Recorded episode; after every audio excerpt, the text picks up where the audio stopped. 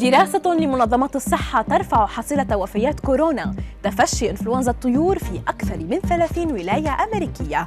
ما الذي تعنيه الملصقات الصغيرة على الفواكه والخضروات؟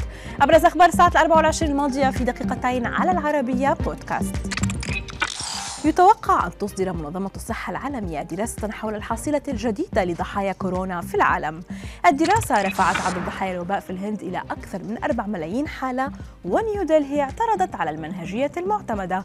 فبحسب الأرقام الرسمية الصادرة عن السلطات الهندية أودت جائحة كورونا بحياة 520 ألف شخص وهي ثالث أعلى حصيلة في العالم بعد الولايات المتحدة والبرازيل.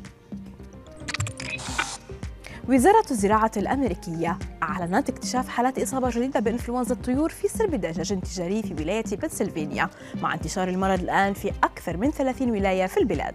السلطات الأمريكية تقول أن حالات إنفلونزا الطيور شديدة العدوى التي تم اكتشافها في الآونة الأخيرة لا تمثل مصدر قلق فوري للصحة العامة. وقالت الوزارة أنها تبحث في اللقاحات كخيار لحماية الطيور الداجنة من إنفلونزا الطيور القاتلة مع مواجهة البلاد أسوأ انتشار لها منذ عام 2015 معظم الفواكه والخضروات في الأسواق عليها ملصقات صغيرة نزيلها غالبا بعد شراء ما نحتاج إليه وأغلب الناس لا يعتبرون اهتماما المعلومات التي عليها. وما يجهله أغلب الأفراد أن على هذه الملصقات معلومات مهمة وأن هذه الأرقام لا تدل على سعر المنتج بل على جودته. هذه الملصقات الصغيرة تخبرنا في الواقع كيف تزرع الفاكهة وإذا كان تم زراعتها بمبيدات الآفات أو أنها تم تعديلها وراثيا أم أنها عضوية.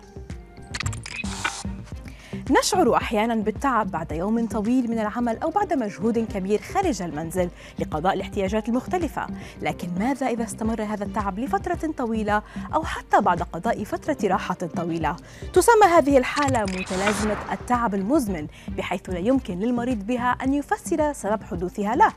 يقدر عدد المصابين بهذه المتلازمة بين 17 إلى 24 مليون شخص في جميع أنحاء العالم حتى الآن. ولم يتم التوصل لسبب واضح للإصابة بمتلازمة التعب المزمن.